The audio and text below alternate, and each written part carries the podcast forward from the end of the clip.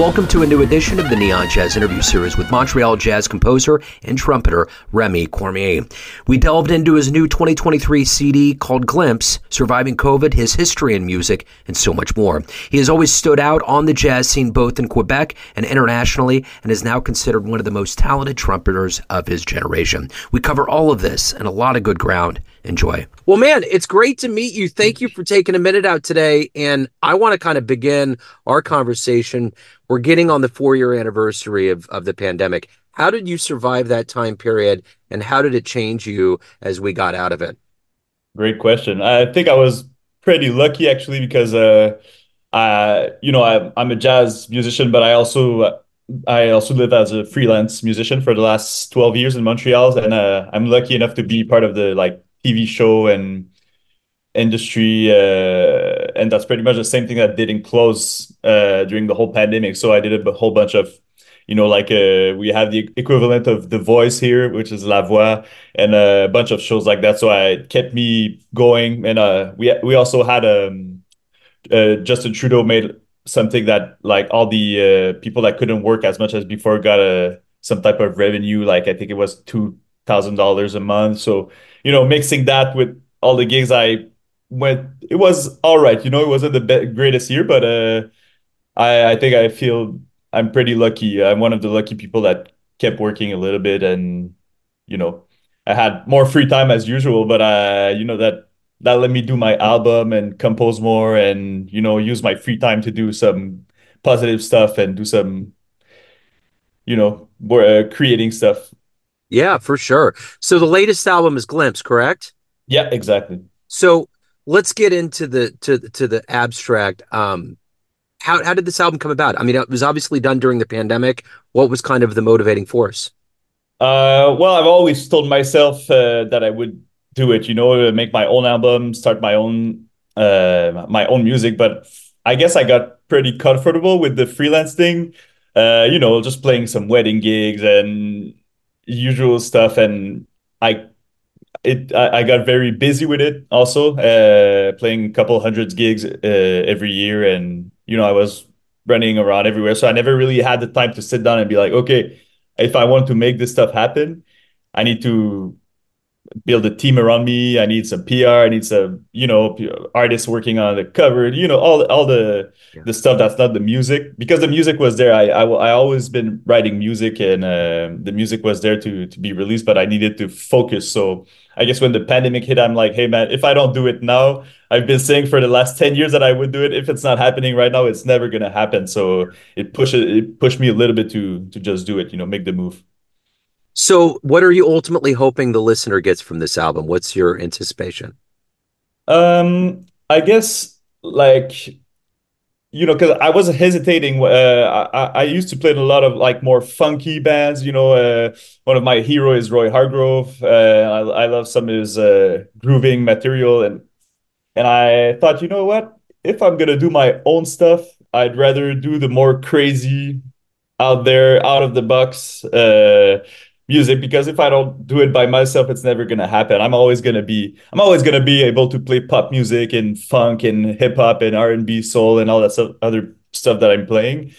But uh, I'm like, if I want a project to play that crazy stuff, I better make it happen myself, or it's never. So I try to, you know, go out of the box, and uh, I hope like the people that come to the show are, even if I'm not like reinventing music or anything, I, I hope they they're feeling like it's a bit new and it's like pushing things a little bit and i that's that's the main goal so how did this all begin for you how did this journey into the music and more specifically jazz happen for you uh well i started early like i i picked up the trumpet when i was six which is pretty uh unusual uh, but my, all my family uh, are musicians. I have four sisters. They all they're all singers and pianists, and you know they all play a bunch of instruments. My both my parents are are teachers, uh, singers and stuff. So I guess when I was young, they just asked me what I wanted to play, and I saw trumpet like in all these Disney movies, you know, and, and I'm like, oh, I want to play that. And they're like, the trumpet?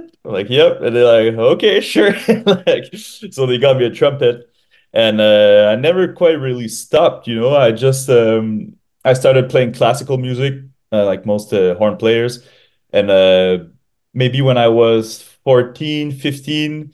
I'm really into sports. So, you know, I played football for five, six years and then uh, played basketball, did MMA, did a bunch of stuff. And I guess when I was a teenager, I started being dis uh, disinterested in in uh, the music thing. I was like, no, I want to be a football player. I want to be this. I want to be that. And um, I guess I got bored by the classical part of it. Yeah. And then my my parents, uh, they're like, well, maybe you should try some other styles, you know? And they got me in touch with this uh, jazz guy in Ottawa, uh, who started giving giving me lessons, and I I just went crazy. Like I I found out about Louis Armstrong, and then uh, uh, Clark Terry, and then Lee Morgan, and then Clifford Brown, and all these like trumpet jazz heroes, and I just went crazy and started like really getting into it, and uh, I kind of always knew that was gonna be my job at some point. So, what was the first live jazz show you saw that blew you away that made you think, I want to do this? Mm, that's a good question.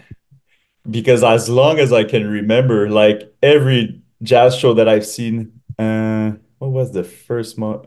I remember uh, Lionel Loueke, the guitar player, coming to my because I'm from the north of Quebec, like a very small city, like eight hour drive north of Quebec, uh, of uh, Montreal and uh, there's like a festival that's happening there. It's a guitar festival, and for some reason, I don't know how Lionel Loueke ended up playing there, like in the most like remote place you could imagine in Canada, and he just and he came there with his trio. I, I might have been like 16, and I remember all these guys like nobody knew about jazz, you know. So he finished his show. People were like, "Okay, cool," and then they just left. But me, I was like, "Oh, this is crazy! This is amazing!" And he spoke French too, so I went to him. I'm like, "Man, this is so great! I love what you did." Da, da, da. And he's like, "Oh, we sh you, are you sticking around? Like we could jam and stuff, you know?" So the show blew me away, and then we we had a chance to like jam together, and we went to a little club where there was a jam session, and I was like, I want to be like this guy, you know, I want to live that Yeah. life. Yeah. That's a great story, man. I mean, Mhm. and that's kind of the spirit of jazz is that the elders are always very cognizant of young players that are out there. And there's this fostering of that talent and that drive. So, I mean, was that the corner you rounded where you were like, all right, this is it. I'm going to put sports to the side and it's going to be music? Exactly. Yeah. And then I I went to the we have um, a thing called CEGEP here in uh, Quebec. It's like a a two to three year period between high school and university. Um, and you can start to like focus on a subject. So I I chose music and you know I went I went all in. Right on. So, what was the stage that you always felt like you wanted to play on and Dream realized you finally got to play on it? I guess it's our own jazz fest here in Montreal. It's uh, it's become one of the biggest jazz fests in the world. Uh, I think it's it's the biggest in attendance, if I'm not mistaken. So, and just last year, uh, I got an offer to play on the main stage with my own project. It's it's like a stage that I've played a couple times with different pop artists uh, and all that. But when you you go there to play your own music, it's a whole different feeling. Like I, you know, because I play a, a lot, so I don't really get nervous or anything like that anymore. But for this one, man, I w walked on stage and there was maybe 12,000 people, I don't know, just waiting to hear the music. I was like, holy crap, like that that got me stressed. Like I maybe be a kid again, you know, a good stress, like, oh wow, I need to perform well, I need to be good, this needs to be the show. So yeah, that was a dream come true. So, what is it that you like the best about being a professional musician? There's all of these things that you talked about. I mean, you know, you're making albums, you're marketing, you're performing live, you're doing all these things, but what gets you up every day? I guess the traveling part is one of the of my favorite, you know, meeting people. I love that stuff. Like I uh, I, I go on tour with different artists and you get into these weird festival in weird parts of the world that you didn't imagine there uh, that existed. And then you meet, you know, just like passionate people that really like they love what they're doing because it's they're not always rolling like red carpets for us and they're not always giving us like the crazy hotels and like you know, but you, you feel that everybody's there just because they love what they're doing. And so I think meeting passionate people is what I really love about that job. So, at the end of the day, why do you love jazz? Mm, I guess the improvisation part and the creative aspect of it, like uh I feel like I'm playing jazz. I don't have to care that much for um, like the the views and the the the amount of people in the room or you know that it's all these things that I I have absolutely no worries about. It's just like me and the band, we always play at our best. Like no matter how many people there in, the room, we're playing like it's our last gig and it's our last show, and uh, it's the energy that, that we give. I think that's my favorite part. So, anything coming up live? Anything that you have that's on the radar? Any projects? Anything that's going on? Yes, uh, I'm leaving with this uh, Haitian artist called Vox Sambou in Europe uh, in two or three weeks. So we're we're gonna hit UK, um, France, Belgium. Uh, I, I guess we got a ten or a dozen dates, a bit all around Europe. Yeah. And then uh, I'm coming back for the summer, and you know, playing jazz festival and all the stuff in my city is very busy during summer. So it's it's gonna be a fun year. So, if you could get into a time machine and go back in time and see one jazz show, one musician live, where are you going? Oh man, uh, uh, uh, uh, uh. I guess I would have to go for Clark Terry, which is like my hero, my favorite trumpet player, and uh, I keep going back to him. You know, even sometimes I stop listening for a while, and then I always go back to this guy. So I think I think I would have to see him live for sure. Have you seen that movie with Justin Kauflin about him being his mentor? No. Oh, you got to check it out, man. Oh was, wow! I didn't it know was that. it was towards kind of the end of his life. He was in bad shape, but he really trained Justin. He was kind of his protege, and it just kind of gets into the history of Clark being in the Tonight Show band and how he kind of did his thing, but focuses also on Justin. Yeah, just search for it, check it out. You'll dig it. Uh, I'm gonna do that tonight, I think. Yeah, for sure. So, so at the end of the day, everyone has a perception of you, family, friends, fans, but you run the show. What's your perception of you? Who do you think you are? Hmm, hmm, interesting question. Uh, I guess I'm a very like easygoing person. I'm very simple, you know. I love music and sport. That's pretty much it. I don't I try to take life not too seriously and try to have fun, you know.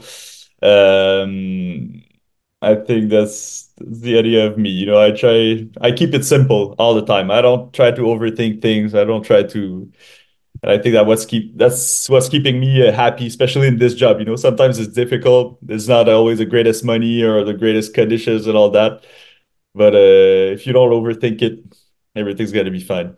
Right on. So, Glimpse is the latest album. Bandcamp, I would presume, is the best place to purchase it. Yes, yes. It's on streaming. So, if anyone wants to find out about your shows, to come see you live, anything else about your world, where is the best place to go? Uh, on my website, remicormier.com, you'll be able to see all the dates and all that stuff that's coming up. Right on, Remi. This has been great, man. Thank you for Yeah, your time. man. Thank you for your Thank you story. very much. Yeah, that was interesting. Thanks for listening and tuning in to another Neon Jazz interview, where we give you a bit of insight into the finest cats in Montreal, Kansas City, and spots all over the world, giving fans all that jazz. Thanks to Remi for his class and cool. If you want to hear more Neon Jazz interviews, you can find us on Spotify and Apple Podcasts. Subscribe to us at YouTube, and for everything Neon Jazz, go to the neonjazz.blogspot.com. Until next time, enjoy the jazz, my friends.